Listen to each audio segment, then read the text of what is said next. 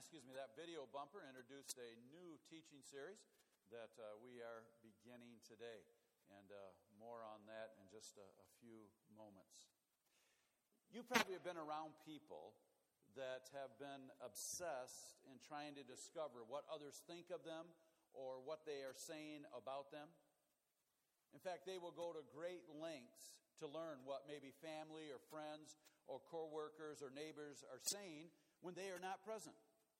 They'll, they'll prod, they'll probe, they'll investigate to try to gather as much information as possible. Because there's just something about them that they, what are people saying? What are people thinking about me? Well, I want to ask you a, a reflective question, if I might, this morning. And the question is this Whose words or opinion matter the most to you? Kind of filter that through your mind.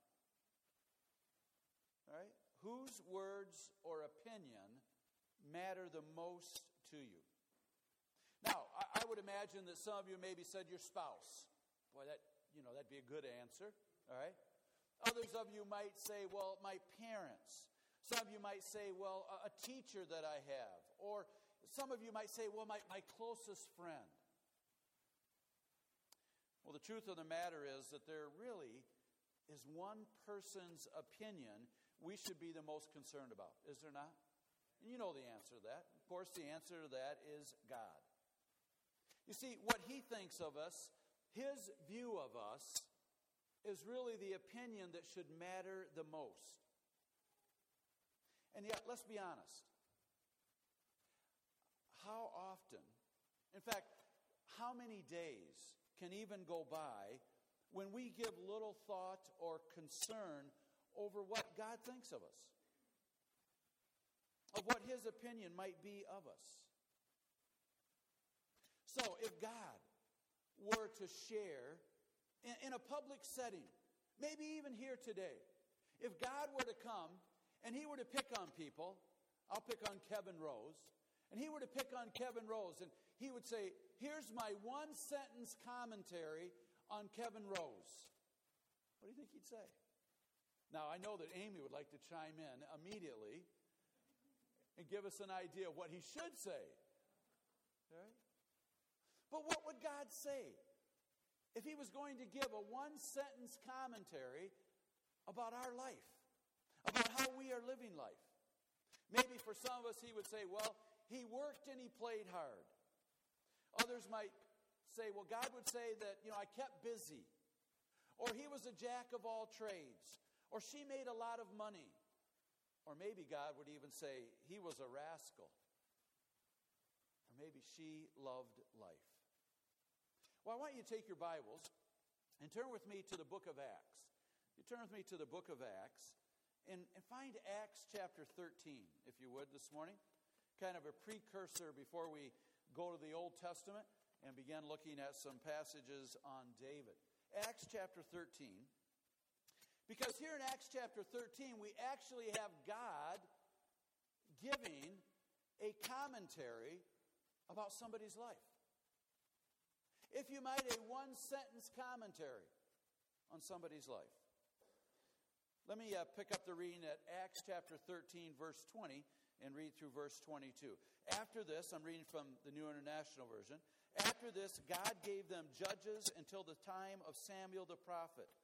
Then the people asked for a king, and he gave them Saul, the son of Kish, of the tribe of Benjamin, who ruled 40 years. After removing Saul, he made David their king. God testified concerning him I have found David, son of Jesse, a man after my own heart he will do everything I want him to do. David said, excuse me, God said of David that he was a man after his own heart. The Almighty God, the Lord of Lords, the King of Kings, the Creator of everything, the one who sustains us even by his very thoughts, took time to say, hey, I'm going to share a very brief commentary about somebody's life. Somebody very special. And what I'm going to say about him is that he is a man after my own heart. Could there ever be a greater tribute given by somebody?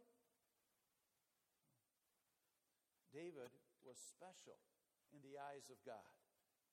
And so this morning's message begins a new teaching series for us as we look at this unique person who actually is mentioned more in the New Testament as far as Old Testament characters than anyone else. If you were to spend time and look through the whole New Testament and try to see, okay, there's different Old Testament personalities and people that are mentioned, David is mentioned the most in the New Testament. But not only that, more is written about him in the Old Testament than any other Old Testament character. I mean, think of Abraham. You know, Abraham was a famous character. 14 chapters for Abraham. Uh, well, what about Joseph? I mean, I like Joseph. Joseph, 14 chapters for Joseph. There is more written in the Bible about David than any other Old Testament, New Testament character save Jesus. Poet, musician, courageous warrior, national statesman, David distinguished himself as one of the greatest men of God. And I need to share with you, David has always been one of my favorite Bible characters.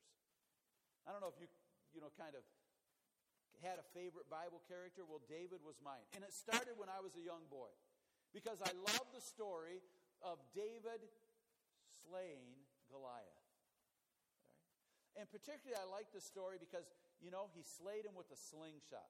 Now, I had a slingshot, you know, and I had the slingshot, you know, you pulled back the, the, the big, almost like rubber bands, you know, and you put the stone in it, you pull it back, and you shoot it. Well, my grandma went to Israel. And, and she called me to her house, so my folks came to the house, and she knew that I liked David, and she said, I got, I got a slingshot like David used. Now, I got to clue you in. Do, do you know the kind of slingshot that David used? It wasn't like the pull back, put a stone in. It, it had two, you know, four pieces of string and then a little cloth that was probably about that big. So understand what David had to do. He had to put the stone in that little cloth with those four strings. He would throw that around his head like this and release two of the strings just as he made that toss, hoping that that stone might go in the direction that he was trying to push his arm and hand Of course, he had had a lot of practice. You know, so that even amazed me more when I thought about David and the kind of man that he was. Well, then I got a little older. I read a little more about David. I, I read about some of his shortcomings. But even in spite of that, he still was one of my favorite people in the Bible. Can I share with you why I enjoy studying about David? Why I like David? There's just a, there's probably many reasons, but I want to share three with you this morning. The first one is this. He was a man who admitted his failures. He was a man who admitted his failures. Anybody here ever failed? Nobody. Eric. Eric is the only one here this morning that has ever failed. All right? Now, if we were going to be honest, we would say, yeah, I failed.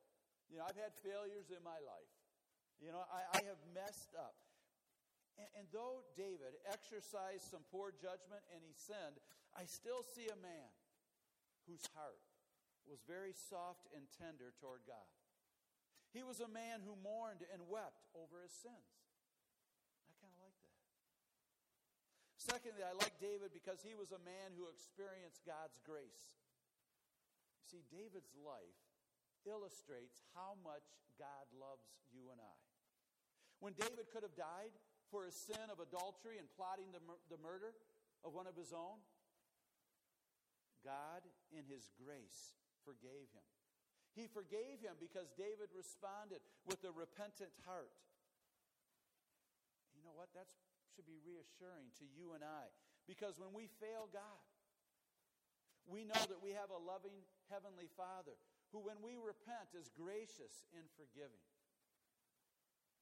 But you want to know the main reason why I like David? Why I wanted to do this study? Was, as we've already noted, he was a man after God's own heart. And that's the title of our series as we work through David. In fact, he is the only one in all of Scriptures to be described as a man after God's own heart. There were others, of course, who were close to God, but David special, special tribute a man after God's own heart. So I trust that uh, you'll, you'll join us these Sundays as we do this exciting study on one of the greatest men that ever lived. See, David was like you and I, as we've already noted. He made mistakes. He exercised some worry. Do you ever worry in your life? Do you ever get concerned about life? Yeah, we do. I don't know. I've, I've read through the Psalms a couple of times. When you read some of those Psalms of David, you understand that he struggled. He worried.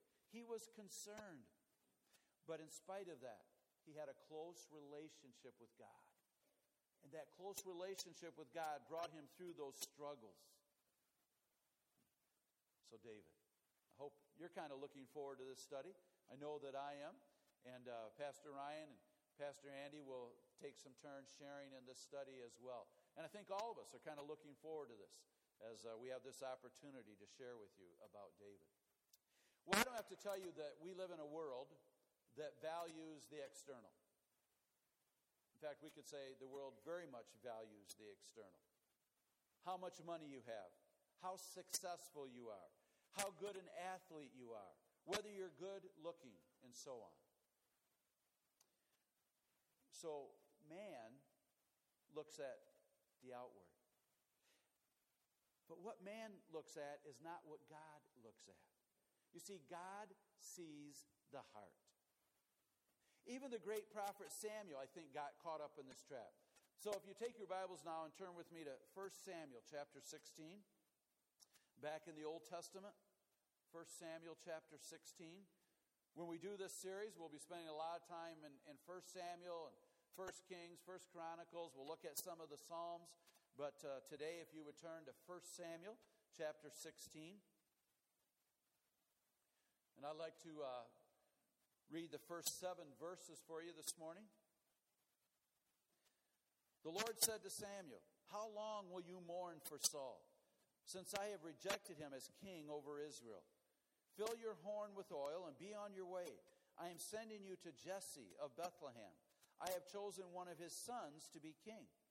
But Samuel said, How can I go? If Saul hears about it, he will kill me.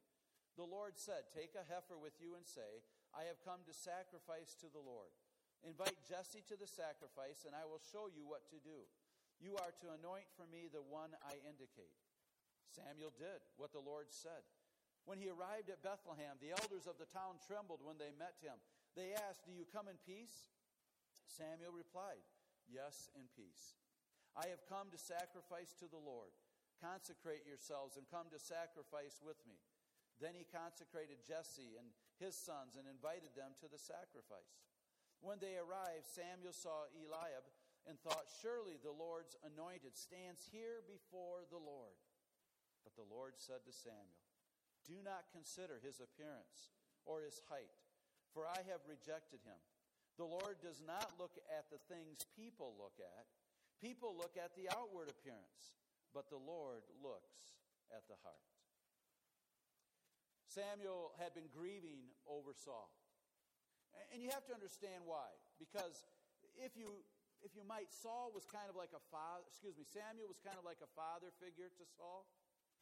Saul had been kind of his protege. I mean, this was the first king of Israel. This is the one that, that Samuel had repeatedly gone to and tried to give counsel and tried to help him and tried to keep him on the straight and narrow, even though, as we know, Saul messed up. He, he counseled him, he ex- exhorted him at times. And so, when it became clear that, that Saul had lost his kingdom and it would not continue in his family, Samuel was, was grieved. He was saddened over it. And God said, Hey, come on, we got some things to do. You know, forget that, get going. You know, we, we need to continue, but in a new direction.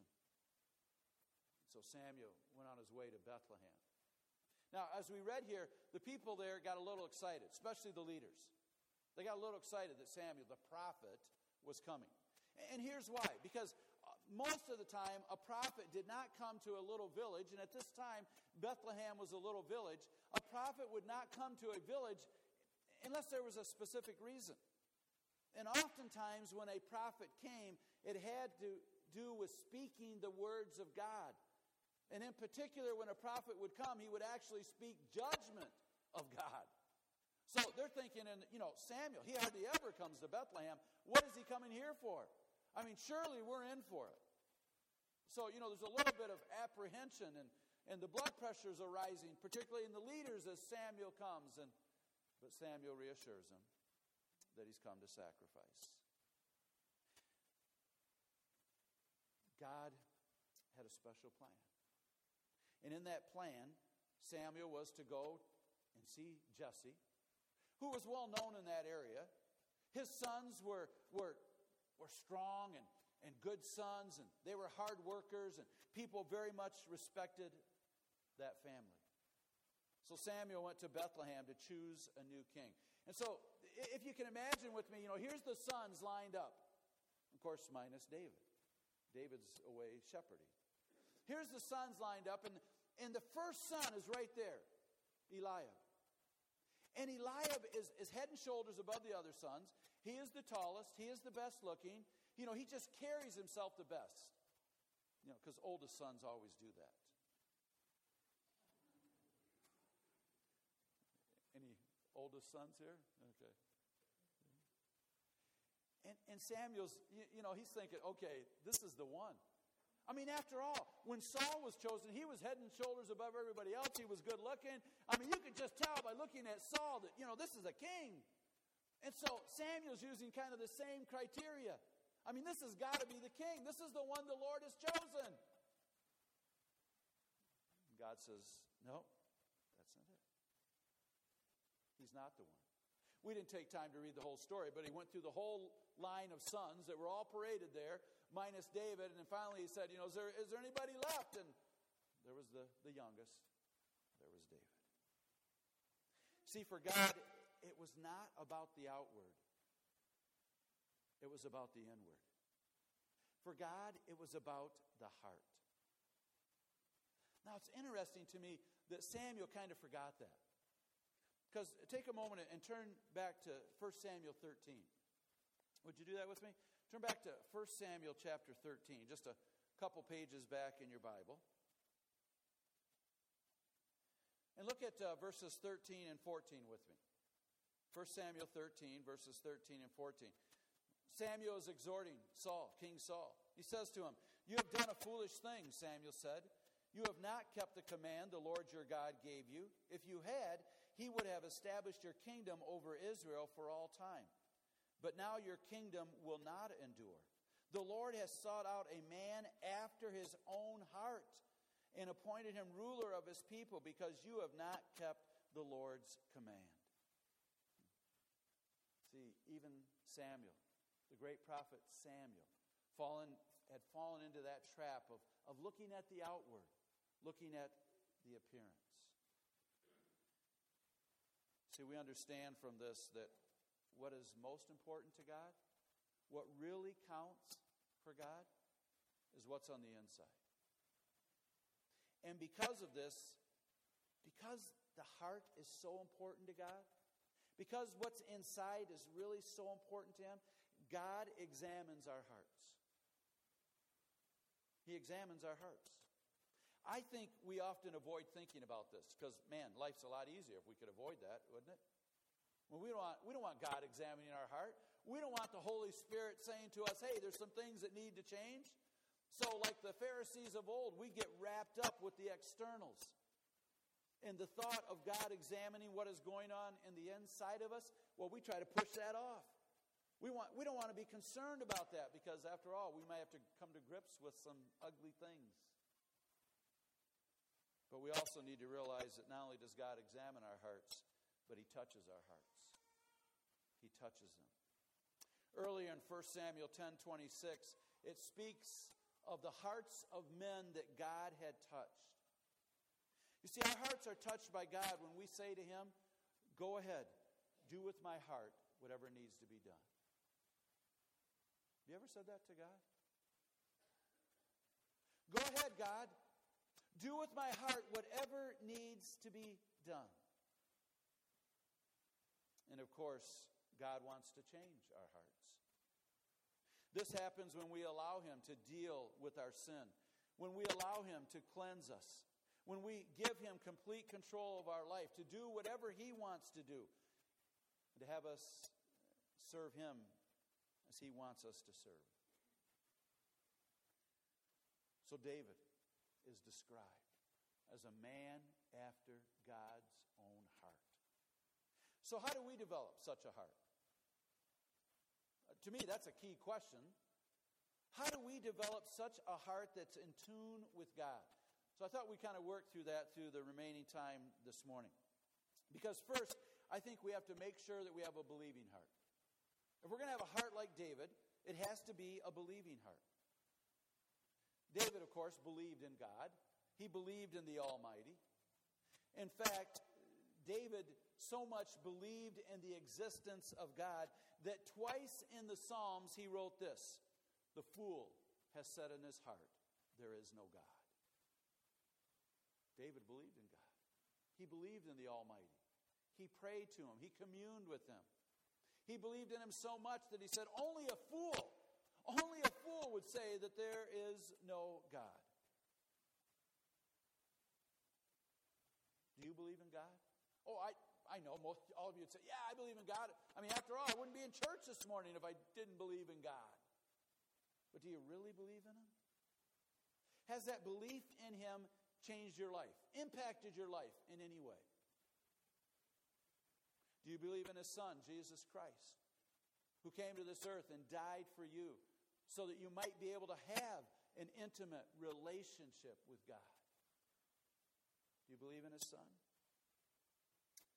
See, a believing heart is also a heart that believes and is committed to the Word of God. And because David believed in God, he was also committed to having God's Word in his heart. And so he wrote in Psalm 40, verse 8, Your law is within my heart. Law is just another word for God's word, the scriptures being in his heart. Psalm 19 even reflects more graphically David's attitude towards God's word. In fact, let's turn there. Everybody knows where the book of Psalms is, right? Psalm 19. And as I shared with you, as we do this series on David, we're going to be looking at some of the different Psalms. And Psalm 19.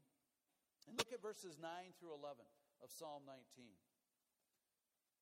This is a psalm that's shown by its inscription that it's been authored by David. Verses 9 through 11. The fear of the Lord is pure, enduring forever. The decrees, another word for his word, the decrees of the Lord are firm, and all of them are righteous. They are more precious than gold, than much pure gold. They are sweeter than honey, than honey from the honeycomb. By them your servant is warned, in keeping them there is great reward. Well, David cared. He, because of his believing heart, he thought the Word of God was precious. More precious than even the, the finest food that you could eat. Now, there's some debate over whether David wrote Psalm 119 the, the largest, the longest chapter in the scriptures. Many commentators feel that David did write it. I kind of, I'm one of those that, not that I'm a commentator, okay? I'm one of those that feel that David did write Psalm 119. When you read it, you see some of David's, if you might, linguistics that he used in other Psalms coming out in that psalm. His personality is revealed in that psalm. And if you know anything about Psalm 119, it is a psalm that is dedicated to the Word of God. There are prayers and meditations regarding the importance and the value of Scripture. I just share all that with you that because of David's believing heart, that belief also extended to him having a heart that was committed to the Word of God. But a believing heart is also an obedient heart. David made this clear when he prayed to God May the words of my mouth and the meditation of my heart be pleasing in your sight, O Lord, my rock and my redeemer. David wanted his life, everything about his life, his actions, his words, he wanted them to be pleasing to God. It was all about obedience. So, how do we develop a heart that's in tune with God? First of all, by, by making sure we have a believing heart and all that that entails. But secondly, I think it's important that we have an open heart. That we have an open heart. Because David believed that his God was all knowing and everywhere present, he didn't try to hide from God. We have, uh, we have grandchildren now, we have kids. Sometimes when they would do something wrong, they would try to hide. Your kids ever done that? Grandkids ever done that? You know, we, we have a way of even doing that with God. We, we don't want to read His Word. We don't want to pray to Him. We don't want to come into His presence. Because after all, we, we've done something wrong and we try to hide from Him. But David understood how futile that was because his God knew everything. His God was everywhere present. In fact, because of that, he was very open before God. And he called out in Psalm 26 Test me, O Lord, and try me. Examine my heart and my mind. And David's openness before God, I think, produced an unbelievable transparency. I've known some people that have been pretty transparent. Most of us are kind of guarded when it comes to that. But David, especially before God, was very transparent. You only have to sit down and read Psalm 139 to see that. In that psalm, David says, Search me, O God, and know my heart. Test me and know my anxious thoughts. See if there is any offensive way in me, and lead me in the way everlasting. David just laid it all out there. He said, God, I, I come totally open before you, transparent, Examine my heart. If there's anything, any wickedness, any anything going on that I need to be aware of, I ask that your Holy Spirit reveal that to me. You know, as I read that, I thought, how often do I actually pray that? Yet oftentimes it's kind of like, God, I hope you don't see this in me. But because David had an open heart, not only was, was he transparent, but I think also he had a humble heart.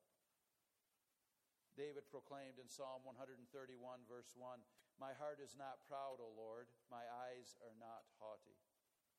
See, David knew his limitations, and his view of himself was seen in the backdrop of his view of God's greatness. And when David looked, or excuse me, when God looked upon David's heart, I think he saw a man with a proper balance in the area of self image. And this was reflected in many of David's Psalms. So, because David had an open heart, he was transparent. Because David had an open heart, he was humble, he wasn't proud. And because David had an open heart, we also note that he was repentant. Psalm 51, one of the greatest psalms of confession and repentance. One of the, some of the greatest words that you would ever read in the scriptures is found in Psalm 51. David's prayer of confession and repentance when he when he asked and he cried out for God to forgive him and to restore him because indeed he had failed the God that he loved. It reveals David's heart that he actually did demonstrate true remorse over his sin. And what an openness. On September 22nd, 1998, Daniel Crocker confessed to a murder that he had committed 19 years earlier. The murder had been obviously unsolved. In fact, there were little, if any, clues that they would ever be able to catch the murderer. And at the time of his confession, Daniel Crocker was 38 years old. He had found a woman that he had fallen in love with. He had married her. They had had two children. But something happened in their lives. Uh, they started going to church a Bible believing church, and in that church they came to receive Jesus Christ as their personal Savior. And Daniel never told anyone about his, his secret, his sin. One evening, after they had both received Jesus Christ, he sat his wife down and he shared with her of the sin, the murder they had committed earlier in his life. They had been reading through the scriptures. They had read Proverbs 28 13. They had read Psalm 139. They'd even had read Psalm 51. And they realized the thing that he had to do was to confess his sin. He had been high on LSD when he had mur- murdered the young lady, but both he and his wife came to that conclusion that the only right thing that they could do before God was to confess his sin and receive his punishment. So he said goodbye to his family. He arranged a meeting with the DA and he confessed what he had done 19 years earlier. Many people were just amazed that he had done that. Why would you do that? Many people ask that question. Why? You'd gotten away with it. 19 years. There weren't any clues. They weren't ever going to be able to find out. Of course, you know the answer that he gave was because of his relationship with Jesus Christ. He could no longer carry the burden of that sin. And because God had been working in his heart and opened up his heart, he confessed that sin. See, for us as Christians, we kind of understand because we know that we have a God who's in the business of moving and changing people's hearts. Well, how do we develop a heart that's in tune with God? Third, by making sure that we have a thankful heart. In Psalm 9 in the New American Standard Bible, it records these words from David I will give thanks to the Lord with all my heart. I will tell of all thy wonders. You can't help but read some of those praise psalms of David to understand that David had a thankful heart. And most of all, his thankfulness was directed toward God. It wasn't just, you know, a heart of being thankful. I've run into people that, you know, their, their personality, their nature is such to just give thanks. You know, they'll thank people all the time.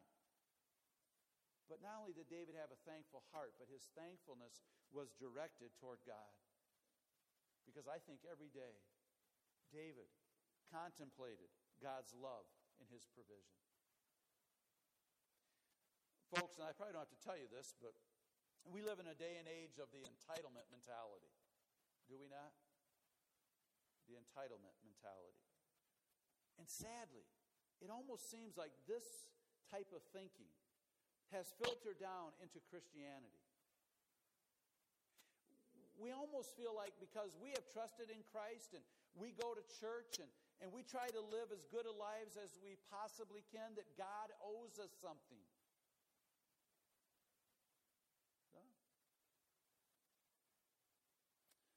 But the reality is, God doesn't owe us anything. It's only by His grace. And every day, we should pause and give thanks. Now, for some people, that comes naturally. Why? Because they have a thankful heart. I mean, they had this. They had this thankful heart like David had. And, and they just start off their day thanking God and praising God for even the breath of life and, and for their health and for the ability to be able to go to work. They just they have that thankful heart. And finally, how do we develop a heart that's in tune with God? By making sure we have a dependent heart. A dependent heart. See, again, it's almost kind of a badge of honor, you know, to be independent, to be a self made person. We don't need anyone or anything. And sometimes what happens is we kind of feel like we don't need God. You know, I, I can live the Christian life. You know, I'm doing pretty good at it.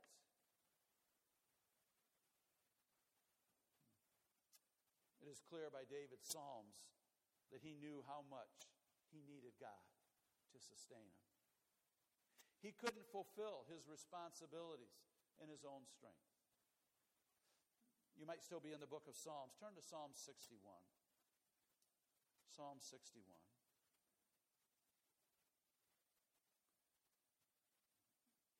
Those first four verses of Psalm 61 is a prayer of David, but a, a prayer that I think shows his dependence upon God.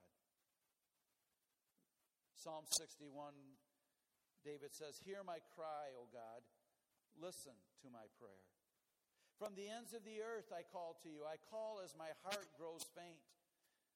Lead me to the rock that is higher than I. For you have been my refuge, a strong tower against the foe. I long to dwell in your tent forever. and take refuge in the shelter of your wings. For you, God, have heard my vows. You have given me the heritage of those who fear your name. Oh, David, he understood that every day there need to be that dependence upon God. So, like David of old, I think Christians must concern themselves with making a commitment to develop a heart that is in tune with God. So, using David's example, we're, we're going to do a little quiz here this morning, all right? So, I want you to grab your bulletins. If you don't have your bulletins already out, get your bulletin. And uh, on the back side, there's a place for like sermon notes. And at the bottom, at the bottom, you're, you're going to see some words there with little blanks beside them that you are going to fill in numbers. All right? Now, we're going to use David's example to actually evaluate our own heart attitudes. So, we're going to use this, these words, as a checklist or a quiz to rate our own personal health, heart health. How healthy is your heart spiritually? So we're going to use these numbers. One is going to equal never. Don't put anything down yet, okay?